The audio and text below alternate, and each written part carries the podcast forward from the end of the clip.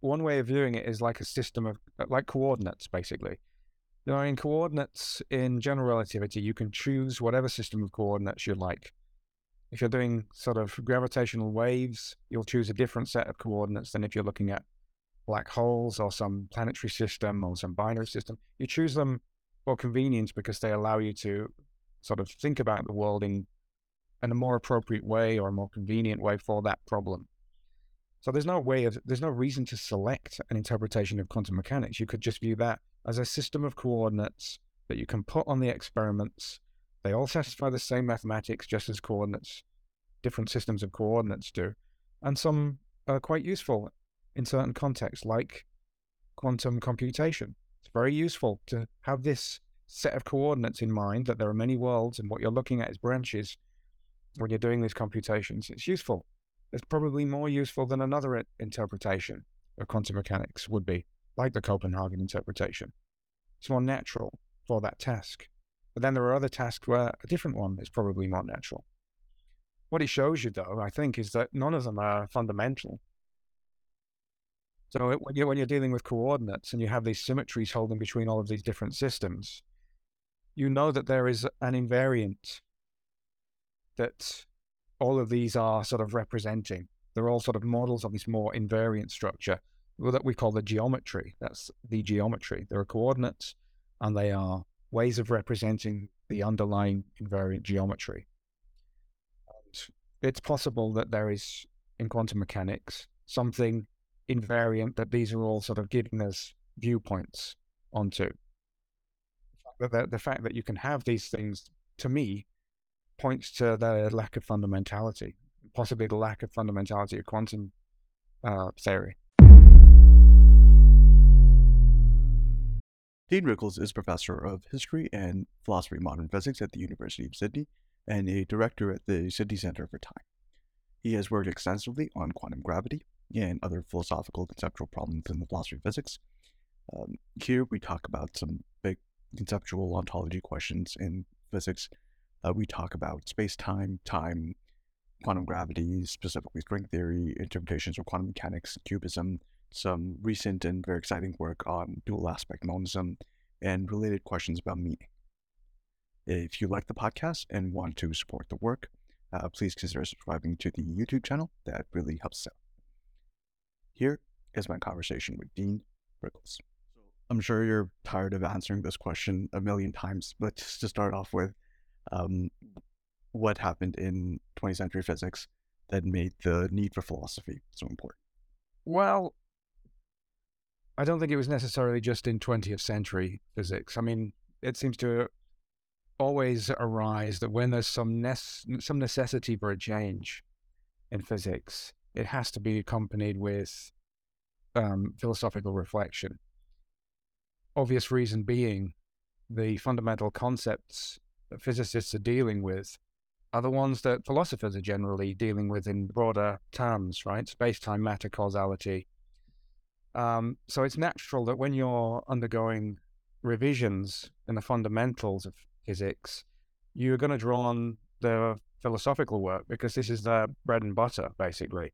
And they're not wedded to some particular viewpoint with respect to space, time, matter, and causality. They consider a whole bunch of different models, different possibilities with respect to those um, concepts. So a, they have a bit more freedom in how they view uh, the fundamental concepts. Is space time what drew you to philosophy physics? Space time, yeah. Um, space mainly um, questions of discreteness and continuity were the things that got me pulled in. Just the idea of what what space could possibly be made of, and whether it was made of anything, whether it was whether it had any kind of structure, was the thing that uh, was the first thought that pulled me into physics. And where where have you gone with that today? Uh, I think that it's not fundamental, and there's something um, you have to go beneath space and time and look for some deeper structure.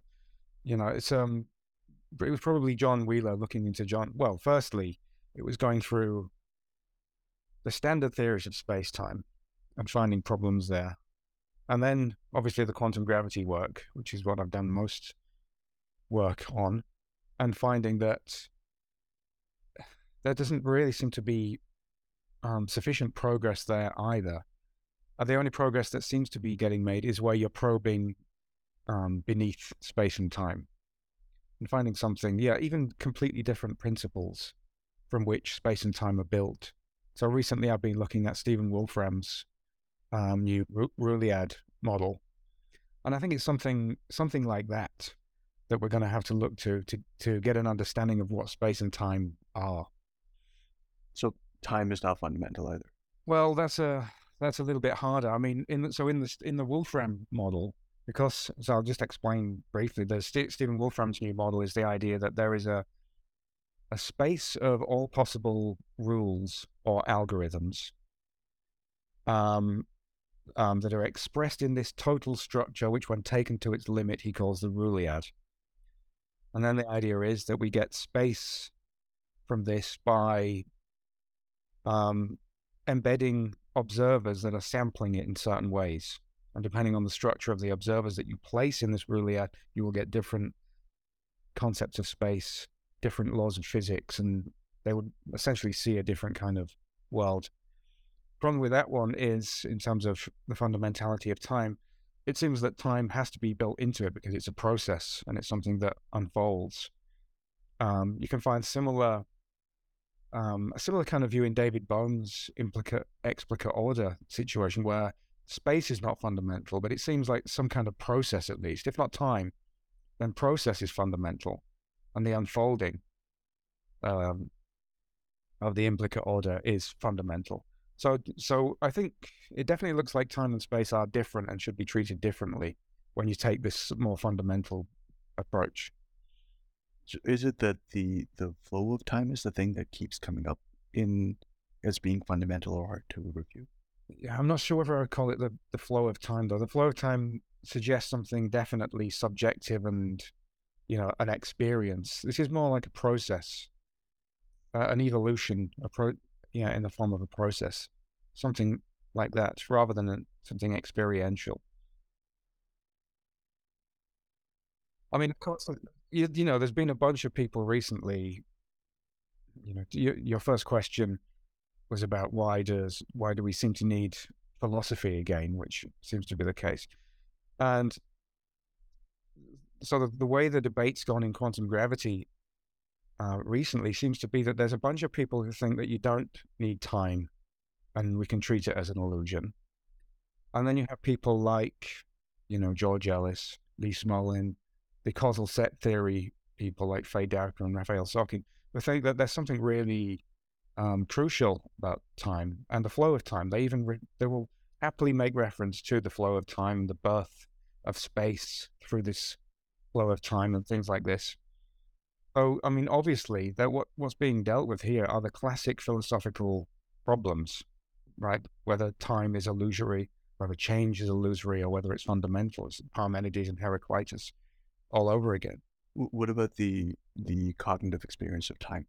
Um, there, does there seem to be agreement on on what that is, and if it has characteristics that are persistent? In in philosophy, in philosophy, no, there's not really agreement. I mean, there are people that think that, although it seems like the most obvious um, fact of our experience, and this is what people like George Ellis are basing their views on, that it's like just so obvious that there's a flow of time. Just look, there are philosophers, um, in fact, my colleague at the Centre for Time in Sydney, who think that we might be in error about whether we even experience the flow of time.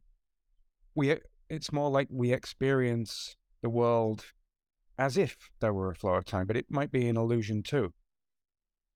So, you know, this is a, I mean, it's not a, a, a widespread view, but I mean, uh, there's also Christoph um, Hoerl, who's uh, suggested this sort of error theory view that we might just really be in systematic error about what look like really basic features of our experience. And we're not, you know, we shouldn't feel so sure about what our experience is. So, what are, what are some of the reasons to doubt that? I think it's mostly based on um, arguments from cognitive science. I know Christoph Hoerl's is, he thinks we have a pair of systems. Like, I'm not, I'm not uh, confident that I can express it quite quite how they put it. So I, I won't. I'll just suggest that your uh, viewers go and look at uh, Christoph Hoerl's papers and Kristie Miller's papers on error theory, but it has to do with sort of the cognitive capacities of the human mind, and it's uh, not as simple as it appears according to according to their views. Point being, it's there's controversy even about something that looks basic, like the flow of time and our experience of the flow of time. So, in in the quantum gravity approaches, are there any that that you tend to favor that stick out to you? If you'd have asked me this um, a few years ago, I would have probably said uh, the loop quantum gravity approach, which tends to be the favorite approach of philosophers because it's a bit more familiar to philosophers, um, the way it's constructed. And, you know, it's no surprise that the original architects of loop quantum gravity are far more favorable to philosophical interactions, thinking about philosophy, speaking to philosophers, doing collaborations with philosophers. And that whole approach was built from the very beginning on pretty much philosophical foundations. The idea was what is it to be an observable in in general and in general relativity? What is it to be an observable? And they started looking at you know issues of invariance and identity, and you end up with Leibniz being dragged in because of the principle of identity of indiscernibles and uh, the notions of symmetries and eliminating symmetries. So the whole structure of that theory is infused with quite deep philosophical thinking. Whereas, you know, when you look at something like string theory, it's extremely, it started off as being extremely non philosophical. It was most extreme kind of um, sort of, uh, initially, it was very data based.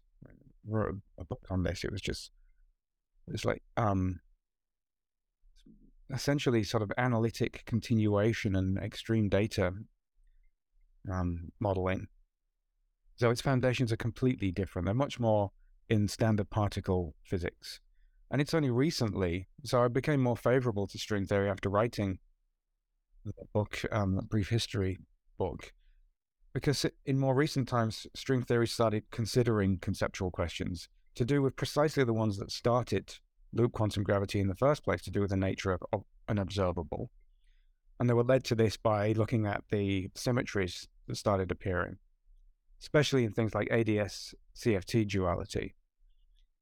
Uh, I mean, it's hard to make s- sense of that in in their standard terms. You've got two completely different ontologies, and then the standard approach is to look for something that's invariant between the ontologies. So they they end up getting led down philosophical paths, down the old uh, philosophical path that led to loop quantum gravity and the canonical approach to quantum gravity. But to answer your question, that you do I favor any of these?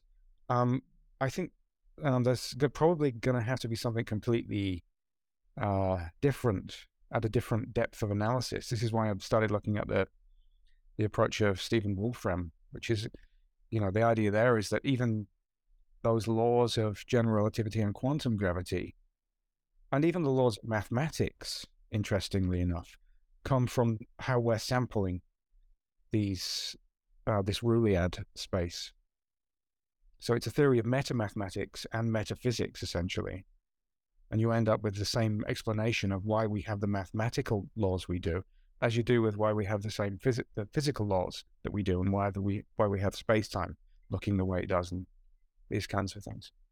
Before going into mathematics, um, are you are you at all hopeful for the future of string theory? String theory. I've not seen much development in string theory lately. Not not much fundamental development. The last thing seems to have been the um, the dualities. There was a bit of excitement with the fact that you could use these um, the duality to model interesting things that were sort of you know you have phenomena that are non-perturbative and very hard to access in ordinary situations, like the the black hole models, quark gluon plasmas, and so on. So that's still pretty impressive that you can use string theory to do these modeling um, jobs, but it's not really what we think of. You know, string theory is supposed to be fundamental theory of reality of of the cosmos.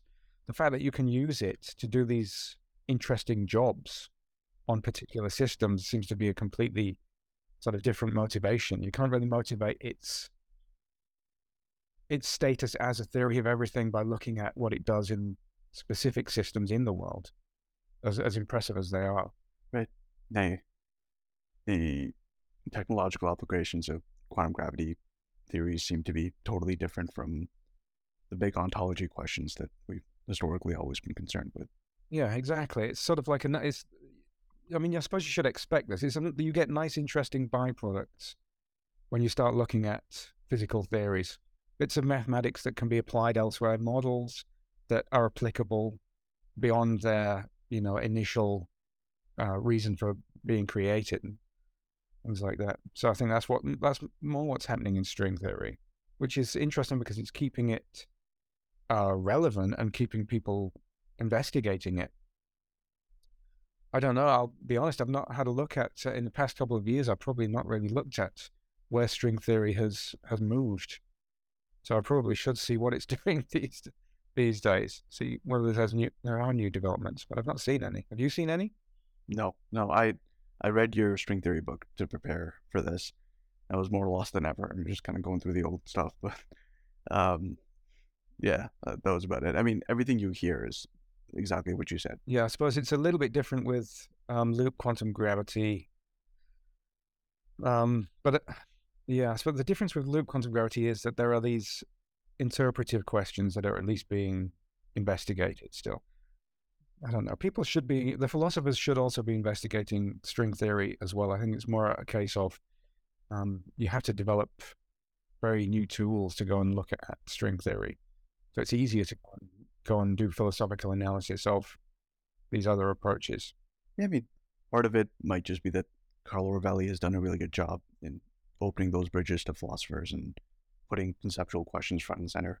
Yeah, yeah, that's true. I mean, there's a few string theorists who started reaching out a bit to philosophers and you know having collab- collaborations, but um, certainly not as many. I mean, there's some good stuff being done in dualities the moment. There's Sebastian de Haro and um, James Read are sort of pushing, yeah, pushing deep into the into this this topic, which is about the most interesting, I think, in string theory from a philosophical point of view. Okay, so coming back to to math, um, what is your view of the ontological status of math? Are you, are you Platonist? Do you look at constructivist theories? Probably constructivist, but again, I would have given you a different answer a few years ago. So I've uh, sort of been thinking, I don't know, probably since the dual aspect monism stuff, which we'll talk about later, just looking at things a little bit differently. So at the moment, I'm immersed in this Ruliad Wolfram material, which is heavily constructivist, basically. And the idea is that there's, I mean, it's interesting because there might be some sort of um, bulk version of mathematics that's the true mathematics. But the kind of mathematics we usually deal with on this view is constructed and it's a, a kind of um, selection effect from how we're embedded in this space of all possible rules. Think of it as a computational theory. It's a little bit like David Deutsch's constructor theory. I don't know whether you know that theory, where you you sort of have a set of almost like build rules. How do you build out from a set of elements using very elementary operations? And so, um, what David Deutsch ends up with is a theory where you're looking at not what's possible in the theory, but what's um, viol- what's prohibited in the theory, which operations are prohibited, and then you get things like the symmetry principles coming from this idea. It's almost like a uh, a more physicalistic view of how the, the laws of physics come about. What kind of operations ca- can't you do? Can't, what kind of things can't you violate? And that's a bit like, you know, in Galilean relativity, you can't do an operation to reveal absolutes, um, velocities or locations and things like that. So the way that this um, mathematics works in this Ruliad approach is there are, we are because of our constitution as observers, we're restricted to certain kinds, sampling certain kinds of mathematical rules in this space as well. So it's sort of constructive, but more selective, I would say, like a selection bias almost. So I'm more along these lines at the moment that mathematics as well is a construction from something more basic, just like space time and the laws of physics are. So that that sorry, I forget what you called it, but the yeah, the bulk mathematics, yeah, the bulk mathematics. Thank you. Um, what what's that about? Presumably, the overall it's almost like um. So so so Arthur Arthur Eddington has this really nice description of reference frames in special relativity, and he likens them to walking across a moor. All of the different paths that you could take across a moor, like a field. And, you know, the thing in special relativity is that there's also an invariant structure, which is like the version, something like all of those possible paths. It's a thing that has the overall structure that's invariant. So if the idea is that when we're in this Ruliad, we see what we see because we're doing something like taking a particular path through the Ruliad, a cross section of the Ruliad, or something like that, then the question is the natural question is well, is there something that is the set of all of those possible perspectives, and does it have some kind of invariant structure of its own? And could we ever figure that out from being isolated and restricted, computationally bounded, is how he puts it, in this space? Can you figure out what the rest, which is the problem of of knowledge, of course. It's like the basic problem of knowledge. We're restricted inside this little box as observers, and we have to figure out what it's like outside of the box from within it. So that's sort of the the point. Is there some global version of mathematics in that space? So not a big fan of Platonism anymore. I mean, there's really nice aspects about Platonism. It seems to be um, well motivated when you hear really the best mathematicians talking about how they think about mathematics, it sounds very much like they are literally walking around in some objective realm and they're able to experience it. So they might be right. They they that might be how how it is. There's a realm in which you can move around and it's real and it's out there. Um, obviously, this is how you know, Max Tegmark takes it. So there's a few similarities between this Wolfram approach and Max Tegmark's approach. So Tegmark is sort of taking Platonism to the extreme, of course. Right? The idea is that there's nothing but that objective mathematical structure, and we're embedded in it. Yeah, it it seems like when you start with just intuition, it feels like Platonism has to be true, and then when you start thinking about ontology more deeply, then lots of problems come up. Yeah, I mean, the, obviously the classic problem is the the sort of causal interaction problem and the, the how on earth does something abstract like a mathematical structure um, generate or somehow interact with what we are, what we view ourselves to be. So Tegmark has this idea that we are self-aware mathematical substructures, which I suppose could correspond to something similar in this other case I mentioned with the, you know, Stephen Wolfram's Ruliad, Right? Presumably, we are we are part of that mathematical structure, and we are sampling it somehow. So we might be, you know, there might be a similar response there that we are self-aware substructures of the of the Ruliad. But the Ruliad has a mechanism for how it's abstract. It's abstract, though. I mean, you can think of it something like a a much more complex version of a Turing machine or something like that. And if it's abstract, then how on earth do we get us having a conversation and concrete, apparently concrete events and all, you know, the usual stuff we experience? What about ontology and quantum mechanics? Um, do you favor interpret an interpretation there? Um, yeah. So, uh, so at the moment, um, something along the lines of um, QBism understood a bit like more like John Wheeler had it. So John Wheeler ha- has this idea that um, without a, I mean, I suppose it goes back to Bohr's original ideas. If you assume that they're ontological, so without an without a participator, there is no world. There's no objectivity. So it takes a participator to bring about the phenomena in the world. In other words, the way he puts it, you have to ask a question. No question, no answer. The world doesn't know what it's going to be until you've posed a question to it in the form of, you know, if you're going to take it um, in terms of experiments in quantum mechanics, you need to tell it what the orientation of your detector is going to be, for example, before it knows what to manifest in an experiment. You need to tell it um, whether it's going to do a position measurement or a, um, a momentum measurement, whether you're going to do that, and then it knows what it's going to manifest.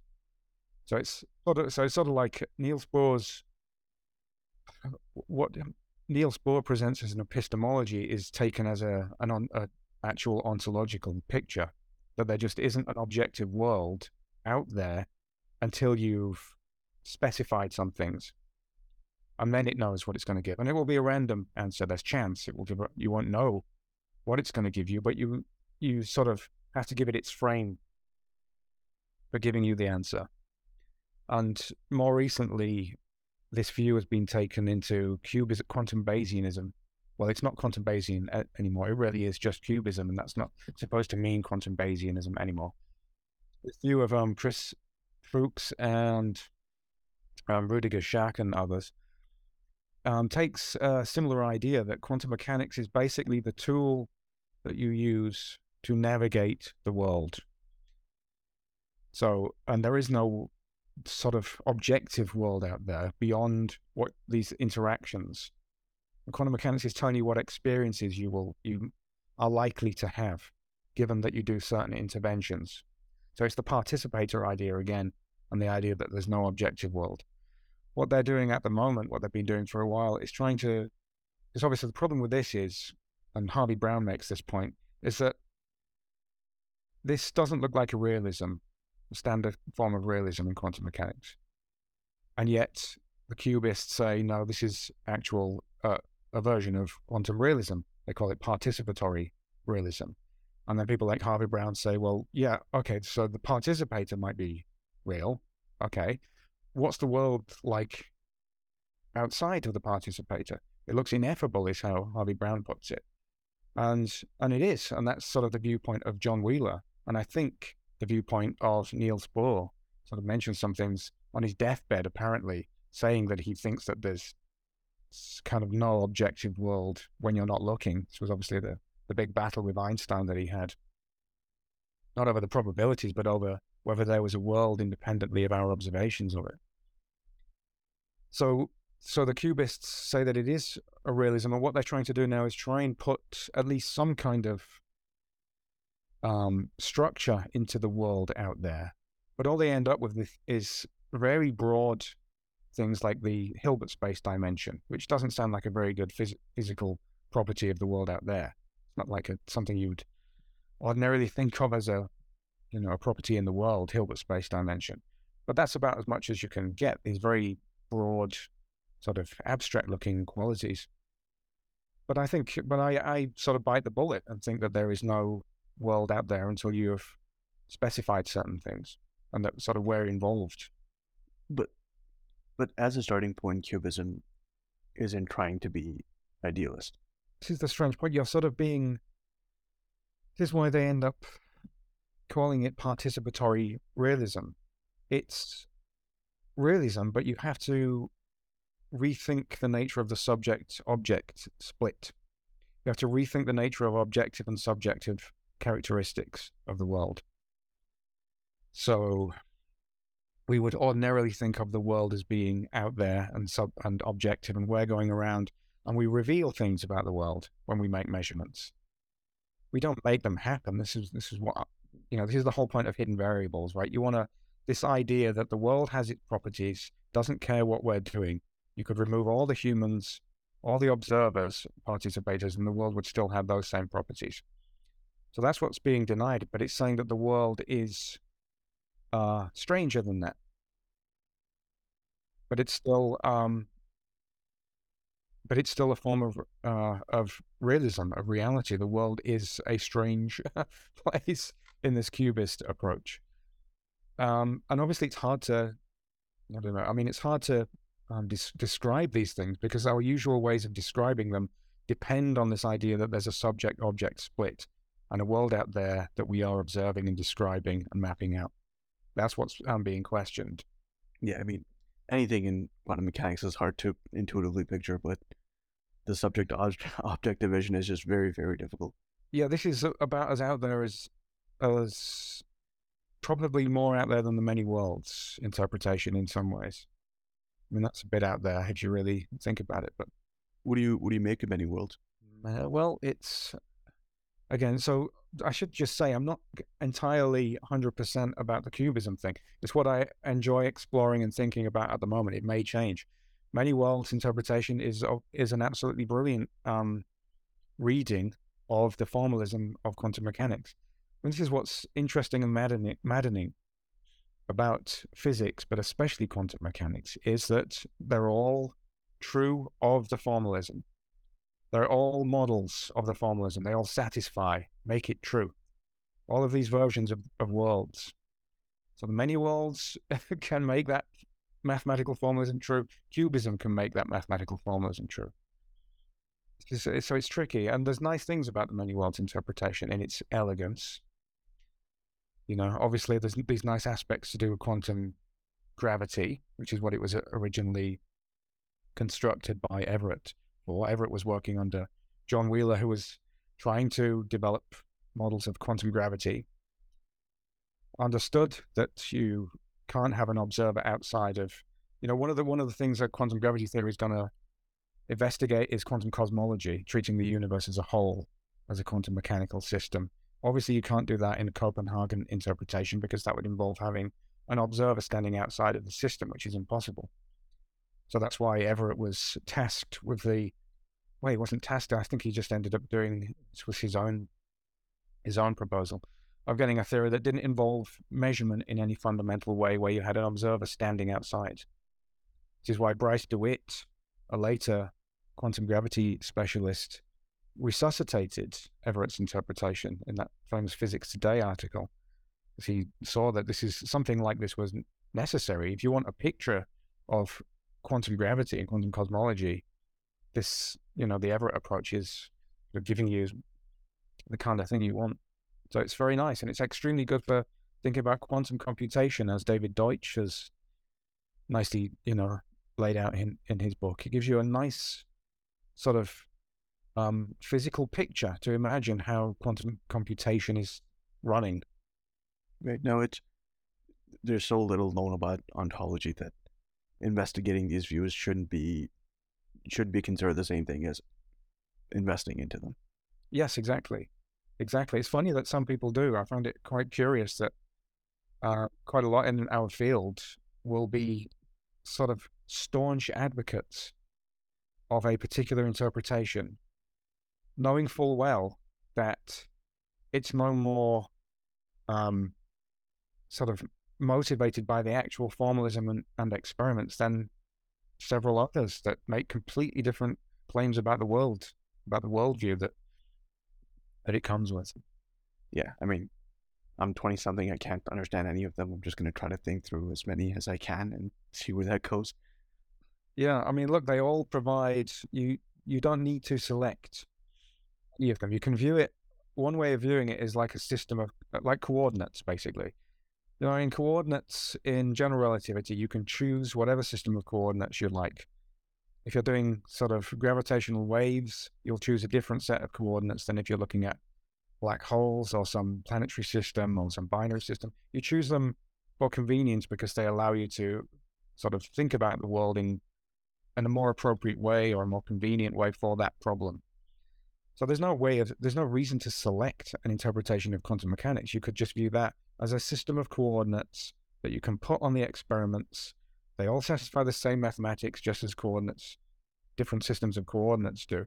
And some are quite useful in certain contexts, like quantum computation. It's very useful to have this set of coordinates in mind that there are many worlds and what you're looking at is branches when you're doing these computations. It's useful. It's probably more useful than another interpretation of quantum mechanics would be like the Copenhagen interpretation. It's more natural for that task. But then there are other tasks where a different one is probably more natural. What it shows you, though, I think, is that none of them are fundamental. So when you're, when you're dealing with coordinates and you have these symmetries holding between all of these different systems, you know that there is an invariant that all of these are sort of representing. They're all sort of models of this more invariant structure that we call the geometry. That's the geometry. There are coordinates and they are ways of representing the underlying invariant geometry. And it's possible that there is, in quantum mechanics, something invariant that these are all sort of giving us viewpoints onto. The, the, the fact that you can have these things, to me, points to the lack of fundamentality, possibly the lack of fundamentality of quantum uh, theory. What do you think about the idea of a limit on our knowledge uh, to be able to understand, like Gödel type limits on how much we can actually understand fundamental ontology? Uh, yeah, there are quite definitely fundamental limits on our knowledge. Um, you, you know, we're again we're compu- we're bounded, we're computationally bounded. Everything is an an inference from a um, you know, a very short span of experience. We have an experience that lasts a very short duration. That's all we ever have. And then we make these massive inferences from this tiny snapshot. So we're, we're bounded by that.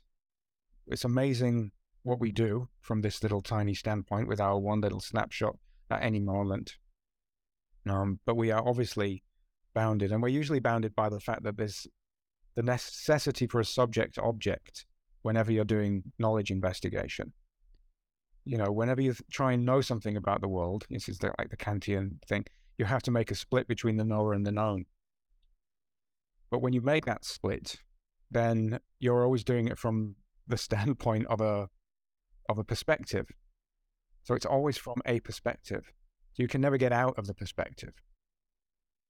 It's a sort of delusion to think you can ever step outside of your own perspective and see the world how it really is. There's always this really fundamental, fundamental limit. What do you? Sorry if I'm cutting you off.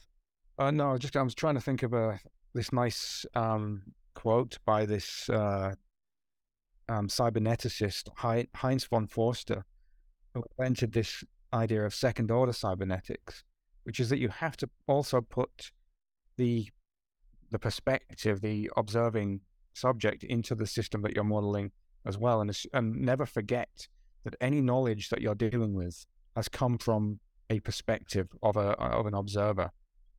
So something like objectivity is the delusion that there is a I don't know a way the world really is independently of the of the subject or the observer.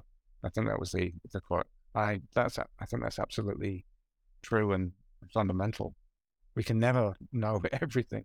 Yeah, let's that's freaky about that. I was just reading about second order cybernetics this morning. Yeah, it's a really, it's a very um, under investigated uh, area. I don't know any philosopher that's looked into that.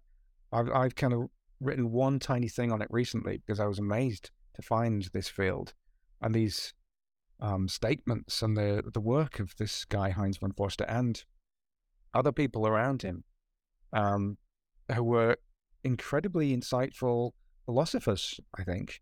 And yeah, well, hopefully, okay, you're reading it as well. So maybe, you know, it will start emerging. People will start looking at it. But it was suggested to me by uh, Fred Cummins, cognitive scientist. Um, yeah, the history of it is a bit weird, where essentially how he tells the story is that there was a lot of focus given to cybernetics, and then in the 80s or 90s, uh, they just ran out of funding. And then there was this competition between cybernetics and AI. And there was a big DARPA grant, which was basically going to decide what was going to be funded for the next 30 years. And they chose AI.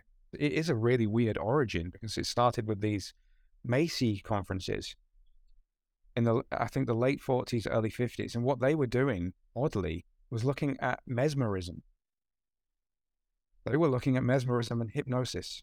That's what the uh, the original conferences were. There were two conferences that you that um, weren't published, and then there were these Macy conferences, and that's where cybernetics gets its its origins, and the naming I think goes around there. We usually say Norbert Wiener coined it. I'm not sure how true it is. He coined the term. Yeah, and then it, it starts to shift into this more huge organizational framework about how you organize systems in general, and then it interacts with systems theory. So I associate it more with systems theory than anything to do with AI. AI is a part of it because that's one way you can deal with complexity. It's one, or it's an area of complexity. But I mean, what's interesting is it seems to have made a comeback recently, cybernetics. Um, in Canberra, just up the road from where I am, there is a new institute of cybernetics, which um, really took me by surprise because I thought it was uh, gone. I thought, you know, as you say, that it got overtaken by these other things and became a sort of this archaic kind of idea. But no, apparently it's it's uh, back. back yeah. Are, are you using cybernetics for anything, or just curious about it? Well, I'm looking at second order cybernetics from the point of view of, I mean, so you know about all of this work on IGUS's, Jim Hartle's idea of an information gathering and utilizing system, and the idea that you try to recreate the experience of the world in a way that fits within physics models. So basically, what Jim Hartle did in that thing was second order cybernetics. He's putting an observer, a very limited, minimal definition of an observer, into his models of physics. So I've been looking at um, different ways of playing around with that and looking at this Wolfram model, right, where you're looking at the world from the point of view of a the sampling by a computationally bounded observer. That's also second order cybernetics. You can view it like that. So I'm now trying to bring in and just study what they did back in the day, what Heinz von Foerster and co did back in the day, to see if there's any things that can be brought into this modern physics this is very early, early days. I'm working with a guy called Hatem, who is um, from the Wolfram Institute on this on a paper on this right now. Actually, we'll see how that goes. Um, kind of a question from left field, but uh, a bit of philosophy science question. Uh, looking at fundamentals in physics, what do you make of reductionism today? Well, it certainly doesn't have quite the uh, the power it used to have, and I think possibly the stuff we just mentioned, uh, the complexity ideas um, put quite a bit of pressure on the idea of reductionism, as does this shift, what seems to be happening towards information as fundamental. Um, if information is fundamental, well, we know that information is multiply realizable. It's kind of abstract, so it's hard to reduce down to some particular basis because it's multi- multiply realizable. You know, you get the same thing with the complexity models as well when you're looking at condensed matter phenomena. You seem to get a similar universality where it's hard to reduce down to specific atomic configurations. Um, so I don't think it's doing very well these days, uh, reductionism. I think it's, yeah, it doesn't fit where science seems to be going. Um, I think probably for a long time it's it's been suffering. Actually, the, you know, these problems are well known by to philosophers. Maybe not so much to science. Maybe scientists are becoming a bit more aware of them now. And it's uh, an extreme difficulty to see how it is remotely possible to speak of reductionism given what we know about complexity theory and statistical physics and condensed matter and you know, renormalization group and the just the the universality of, of models. It just seems impossible to to be a reductionist. It'd be very difficult to be a reductionist. And then, as I say, if you do sort of then take information seriously, then it's really impossible. I think. Are, are you happy to see everything as information at the bottom? Um, that approach gets a little bit of pushback these days, but yeah, well, I mean, so the Wheeler thing I mentioned earlier, is um, basically a, a version of that. So he has this famous saying, it from bit. You get your its from bits, and the way he understands bits is not quite in the same way as sort of Shannon information. It's in terms of yes no questions. You ask the world a question to get some information, and it gives you a yes or a no. Is this atom spin up? It gives you a zero or a one, a yes or a no. That's what he means by it so people like uh, David Chalmers have sort of taken this idea of it, but they forget that the fact that they try and reduce things to bits of information, but they forget that a bit of information is absolutely meaningless. It can mean anything, infinitely many things. That's part of the problem of reductionism. What you need is a participator to ask the question first, to put meaning there, to imbue it with meaning. Right? And it's, it's sort of confusing the Shannon approach with, I don't know, something more ontological. Shannon's approach, you're never talking about the the nature of the the bits, what they represent. You don't care about what they represent, right? Whereas when you're talking about uh, what in this Wheeler approach is it from bit bit approach, it matters what they're representing, and you tell it by asking a question. You put meaning into those uh, the bits of information. Yeah, for sure. Information has all its peculiarities that that cause problems. Yeah. So, um, dual aspect monism. How how did you come come to think about dual aspect monism? Uh, so this was um this was a project that I started with uh, Harald Atmanspacher. So I was looking into um, some stuff about John Wheeler and also about Arthur Eddington um, and some other thinkers, and it seemed to be emerging that they were defending something like a dual aspect monism. So dual aspect monism, the idea is that it's usually formulated in terms of mind and matter, right? There's the, the famous mind matter problem. What's the relationship between them? Um, and dual aspect monism says that, well, they're actually not distinct fundamentally. Um, fundamentally, there is no mind and matter. There's just a, a single thing. And there are two ways of thinking about dual aspect monism. There's one which is sort of the Russellian um, phenomenalist Mach Machian approach, where you say that there's one neutral kind of stuff. Right? So it's like a neutral monism. And everything is built from the same neutral stuff.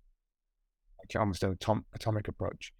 Uh, the approach we take, and I think is the same as the one taken by um, John Wheeler and Arthur Eddington and some other people, and David Bohm, very much David Bohm, is that there's a totality. So this is what Bohm would call the um, implicate order, which doesn't have any differentiation in itself. Right? It has no specific qualities. It contains all of the qualities. And then the idea is that this is split in some way, and that's when you get the qualities. So Bohm would say that it sort of unfolds, and then you get the explicate order from this unfolding. Right, so, so it's a splitting of a neutral substance into these pieces. So it's a bit more like Spinozist kind of um, dual aspect monism, where you split it into these different different attributes.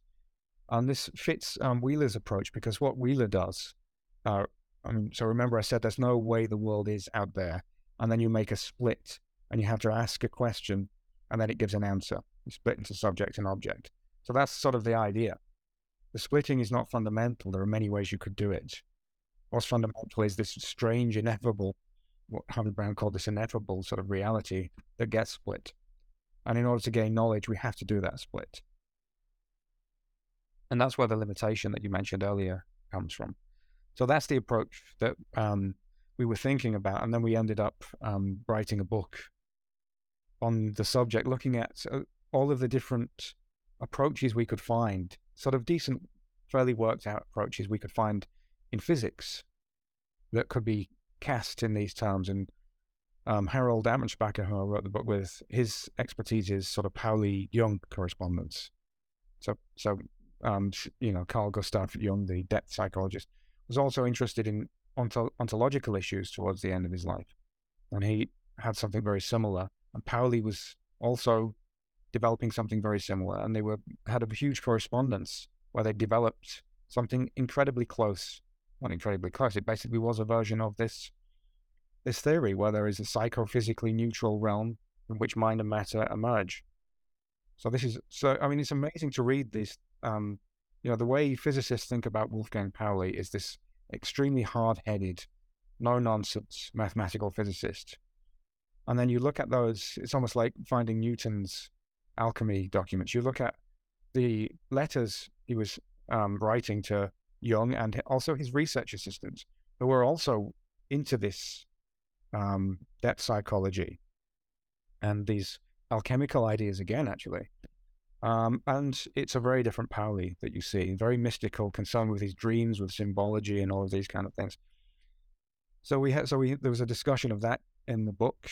Definitely fits the bill Eddington and Einstein are put together in the book because they have this same idea that at bottom there is just bits of information, zeros and ones, and you ask the questions. We have Bohm and Hiley, Basil Hiley still is still going and working on uh, the approach that he was doing with David Bohm, which is the implicate explicate order stuff. So we put those all in the frame of this version of dual aspect monism that we develop. And we also include the idea that this has something to do with sort of the creation of meaning, because when you create this split, there are quite obvious connections between the things that are decomposed from this fundamental thing. This is the problem of the mind matter interaction, is precisely that problem.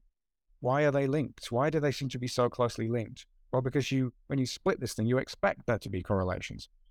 Just like when you split a quantum state, an entangled um, quantum state that's in a singlet state, you expect those anti-correlations because they're from the same thing and they have to preserve the, you know, the angular momentum um, zero and so on. So you expect it because of how it's been uh, split in the first place.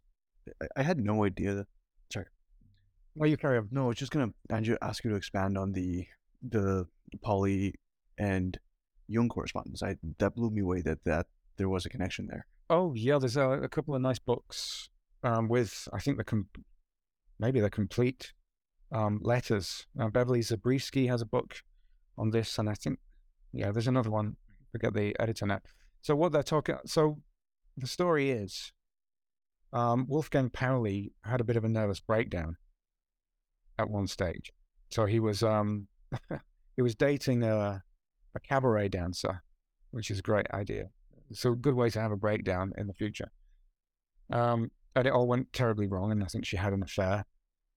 And uh, it was suggested, I think his father suggested, because obviously he's from Zurich as well, so he suggested that he went to, to go, he should go and see um, Jung. Jung didn't see him at first. He sent him on to his uh, assistant, Marie Louise von Franz, to go get analysis and they had a bit of a thing going. I think she was a bit infatuated with him, actually. And then eventually he had analysis, and then he gets um, involved with Jung, mostly through, through correspondence. And he's sending lots of his dreams about, um, I think he claims that it looks like his um, discovery of, of um, which one was it? One of the violations of the one of the symmetry principles. He kept dreaming about symmetries and um, uh, which one is it? The violation of in the beta decay that experiment. Anyway, so there was a I can't remember which one it was now, but there was a some famous um, result that he came up with, which apparently comes from his dreams, basically. So he's sending all of this symbology, and they, they actually they wrote a book together. It was separate chapters, but they actually wrote a book together on synchronicity. So he was completely into this idea of synchronicity. It's famous effects, this this famous situation where Pauli used to go into laboratories and his mental state was so anxious about experiments and experimental equipment that everything in the laboratory would go wrong whenever he went in there. So there's this idea that, you know, what's going on inside is captured by what's going on outside, and he had such sort of strength of thought about everything would go wrong that everything did go wrong in the laboratory, and all the experiments failed. So he had all of these kind of things, these ideas going on, and then they start looking into sort of into ancient alchemy. So Pauli starts looking into into Fludd and Kepler and their alchemical works, and he actually has a chapter on this in the book I mentioned with Jung, which is very surprising if you don't know this kind of stuff already that he would be writing on mystical aspects of Kepler and Fludd, Robert Fludd, the alchemist. Um, and their viewpoint was um, alchemical. The idea was that there is this thing, the unus mundus, which is the one world, this unitary world, which is a bit like what we call the psychophysically neutral realm, and it splits into its parts. And they they developed this in their letters uh, at great length. And um, Carl uh, C.G. Jung's last book, Mysterium Conjunctionis, was an attempt uh, to sort of develop the ontology of this particular view that they were looking at. And it's dual aspect monism. It's this decompositional dual aspect monistic view. There's a totality that gets split. It has to be split because you need a subject and an object to know the world. That's how it's presented. It's very interesting. So coming back, sorry for that aside, um, but coming back to meaning. Yeah. So that um, and that so basically that's um where the meaning comes from. So there's there's some something that links the subject and object that is what emerges when you get this split. That's why we have these meaningful re- uh, relationships between mind and matter, and between other things that that uh, we might find correlated. So it's sort of meaning is the thing that gets generated by this uh, in this decomposition, uh, this relationship between the subject and the object. But I mean, the crucial thing is that don't, we don't take that as a as sort of ontological. The, the the thing that gets split is not fundamental. What's fundamental is this unsplit, undivided um, entity, which is the same as David Bohm's thing. You know, he has this book called what is it, Undivided Universe or something like that. So then meaning emerges out of the split. With the, it, sort of that is the split. That's sort of part and parcel with the split. Yeah. Yeah. So I mean, this is a you know this is when did we write the book? Like just a year a year ago. We wrote it in about three months, I think, when we realized we had the same sort of viewpoint. And I was studying some things, and it got written very very quickly. And we're still sort of you know we try and outline some things that you would expect to see if the theory is true. And people used to analyze these things. So this is more Harald's work. He, he calls them exceptional experiences. If it's true that when you decompose this thing, there are correlations, well, just like with quantum mechanical correlations, you should expect to find statistical evidence of correlation that they've come from some, you know, initial whatever singlet state, if you want to call it that the mind and matter have come from some singlet state. You should expect to find interesting correlations between the mind and the matter um, to do with sort of symbols in the world and synchronicities and things like this. So this is what Pauli and Jung's correspondence go into quite a lot, is the idea of synchronicity, meaningful coincidences between the mind, the inside and the outside.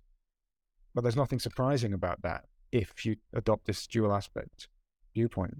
It's an expectation or a prediction. A view. And just to go back to the start, so the difference between dual aspect monism and traditional Russellian neutral monism is that Russellian neutral monism doesn't have the split entailed. There's just one kind of thing. No, this, the Russell the Russellian approach is atomic essentially. It says that there are lots of things you build. It's constructive. There you build the phenomena, whatever it is. You build an experience of whatever and seeing an apple up. And there will be two ways of viewing that configuration one from the inside, subjective, one from the outside, objective, but they're one and the same thing, even though they look different. They're just aspects of one and the same thing that's, that's fundamentally neutral. And all the world is built from exactly the same neutral set of things. Neutral monism. So it's not decompositional, it's compositional. So the difference with ours is that there's one thing, undivided totality with no differentiation whatsoever, perfectly symmetrical in every possible way. And then you divide it and break the symmetry in certain ways. Are you bringing this to bear on contemporary um, consciousness debates? That's the idea. So it's a different way of thinking about the uh, the hard problem, which is how can you know how can it be like this? Well, we've we've come from the same the mind and the matter are not fundamental, they come from the same source. So it's a different way of thinking about the relationship between mind and matter. And as I said, there should be predictions that you can make about finding things in the world on the basis that they're in the mind and vice versa.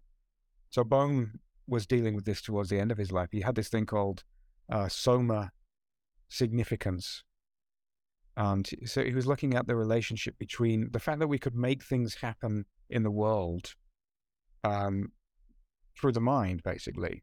And the obvious example is if we get anxious, we can speed our heart up and things like that. Right? A thought can cause things to happen bodily. And then, uh, well, why is that? Well, because they're one and the same thing. They they have the same basis. Are are there like classes of distinctions of where how you can observe this in the world? Well, so I mean, Harald's done some pretty systematic work with his another colleague of his, Wolfgang Fach, where they, I mean, they're just trying to get statistics of what of these exceptional experiences. So the idea is not to take them as having any significance. So it's people that have what they would call paranormal experiences, which is not nice. You don't want paranormal experiences in a scientific discipline. You want, what you want is every, is normal and natural um, qualities. So at no stage do we want to be leading into things that are paranormal. The idea is to bring certain features that have been called paranormal into the realm of ordinary eh, um, study and look at the statistics. And weirdly, just like with cybernetics, this used to be a common thing. It used to be completely normal, um, even in the 60s, probably ended around the 60s, to study interesting experiences mystical experiences, psychedelic experiences, synchronistic experiences, precognitive experiences. It sounds mad. You can't say this, anything like this these days without sounding unhinged, but it was completely normal for a long time. It's not completely clear that um, a lot of those experiments were were off. I mean, so Jung and Pauli discuss a lot of the experiments that were being done by this guy Rhine. I can't remember the university, and I don't know. It's not it's not completely definitive that there were any mistakes in those experiments or statistical errors or anything like that. So anyway, it's another thing that could potentially be looked in, um, be investigated, but people uh, won't probably because it um, it doesn't look like the kind of thing you should be looking into if you're a serious academic. Yeah. Studying mysticism was always a big part of philosophy, and I guess there's just been the stigma that's been associated now. Of course, I mean it's uh, interesting to try and find the the origins of all of these things. You know, just like we try and find the origin of the the continental analytic splits, and we you know we find that with Husserl and and co. I mean, and then what happens is you have people like Heidegger, who are on the other side of that split relative to where we would probably position ourselves, who were um, still investigating interesting things to do with, you know, mis- mysterious things, should we say, the nature of being, and not worrying about whether it looks strange or not, just looking at the nature of being, seeing what follows.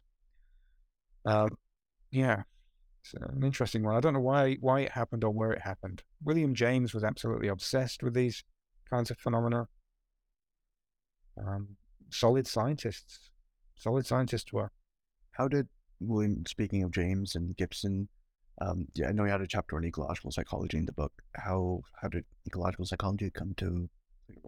So I mean, that's mainly through the idea of actually in that chapter we were trying to find um, examples that put pressure on the subject object split, basically, and the Gibson you know, the notion of affordances and also these the idea of action perception cycles, they sort of sit a little bit underneath the subject object split. It's hard to say where it is. The you know these features. So we, we just try to elucidate a bunch of those things, and we have sort of examples where we're, the focus is more on the body rather than conceptual content. Again, it seems to be when you get to conceptual content, that's where the subject object split arises. You could also point we you could also point to music, um, absolute music as another example where it's not conceptual. It seems to be a little bit deeper beneath the subject object split. And there was you know there's loads of writing on the idea that that that connects us somehow more closely to the fundamental nature of things. You know, Schopenhauer famously associated that with getting us closer to the pure will. Music was basically just an expression of of pure will. I know you had a background in music. Um, did that come to inform this work at all? Yeah. So another uh, one of the ways into this was precisely looking at um, two um, curious elements of music theory, which are um, tonality and meter. So these they, they're basically two um, concepts that sit uncomfortably again in this subject-object split. There's a tension like where which which side of the subject to object split do we put tonality and meter on? So meter, I mean meter is a strange one because it appears that we're hearing it, meter, right? The the actual pulse of music, But we don't because meter can also go off the actual aud- auditory pulses of music. So in ragtime, you the meter is not audible. The meter is a sort of construction that your mind produces, but it's not pure construction because it needs to bootstrap itself first from the outside signal. It's a, it's maddening to try and situate it. So you, really, you shouldn't situate it in the mind or in the world or in subject or object. It's something a little bit underneath from which experience emerges. So this is why I put it in the category category of something that dual aspect monism can deal with quite quite naturally. It's a little bit underneath this um, this splitting into a you know a mind and a world, a mind that's experiencing a world. I don't know that uh, that was that was clear, but you know, I mean, the, the the point is when so musical meter is not the the sequence of sounds that you hear; it's the the pulse that your body entrains to. So that you, it's the thing that you tap your foot to, and in ragtime, your foot will tap off the beat, syncopation. Right, but it but it had to get in there somehow. You had to be entrained in the first place by the signal that's coming in from the world.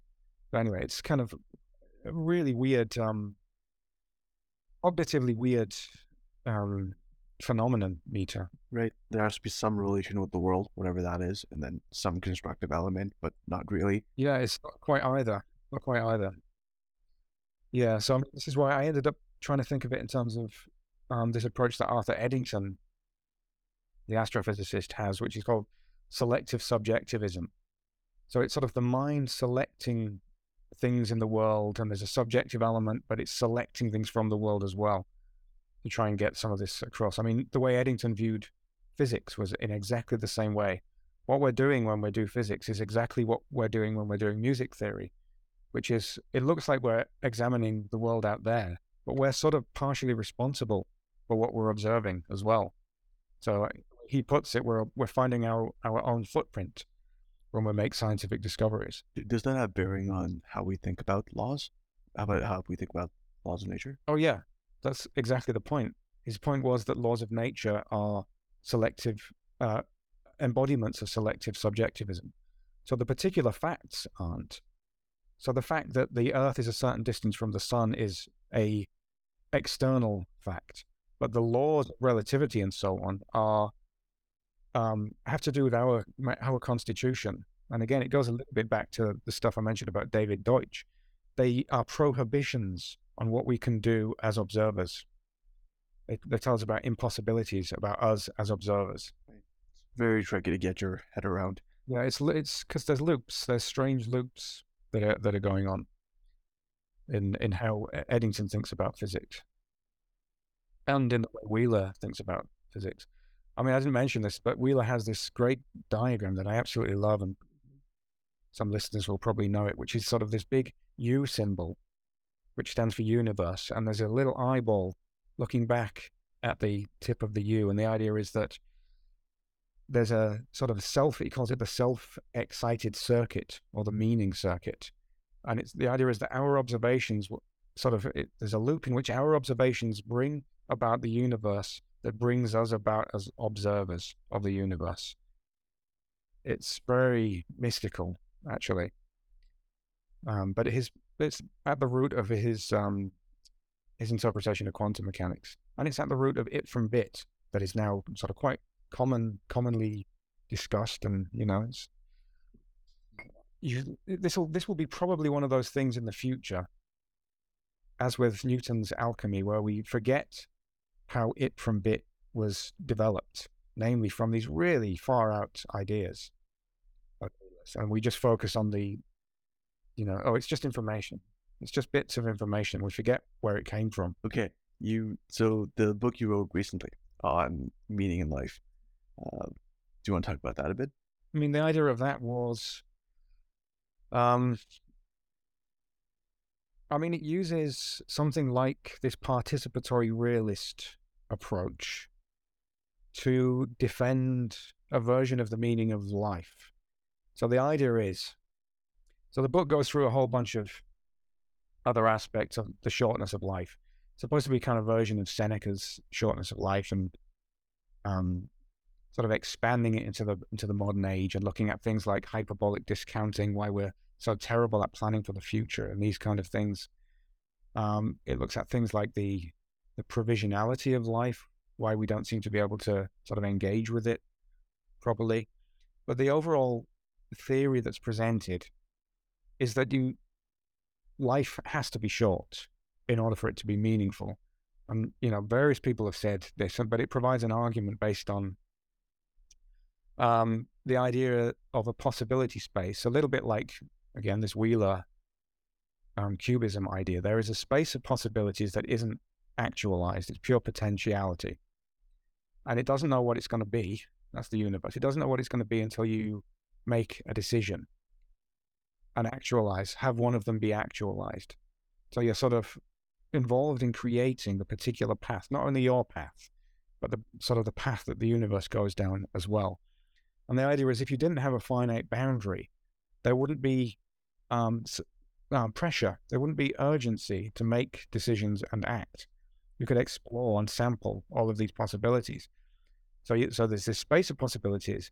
There's a something that forces pressure, so that you have to act. And when you act, then you create a particular path for yourself and for the universe. And then the idea is that that's sort of providing you with a huge amount of meaning in how you how you're um, engaged with the world. You're sort of responsible, partially responsible for choosing how the universe goes as well as how your own path goes. And in fact, there's a whole bunch of um, there's a chapter on a couple of chapters on Jungian um, depth psychology ideas and the, the the idea of making sure that the paths that you're choosing and actualizing are genuinely coming from you and not from some programming from elsewhere or from some complexes or anxieties or these kinds of things. It's a sort of unified argument. Um, but ultimately, it's based on this uh, idea from Wheeler, this strange idea, no participator, no world idea, which, uh, yeah, it's kind of curious if I think about it, that that would be at the foundation of a book on the meaning of meaning of life. Yeah, it seems to be doing doing okay. I think people understand it. It's the first book I've ever written for um, non-academics. It's an interesting experience to try and do that. Not sure how well it succeeded.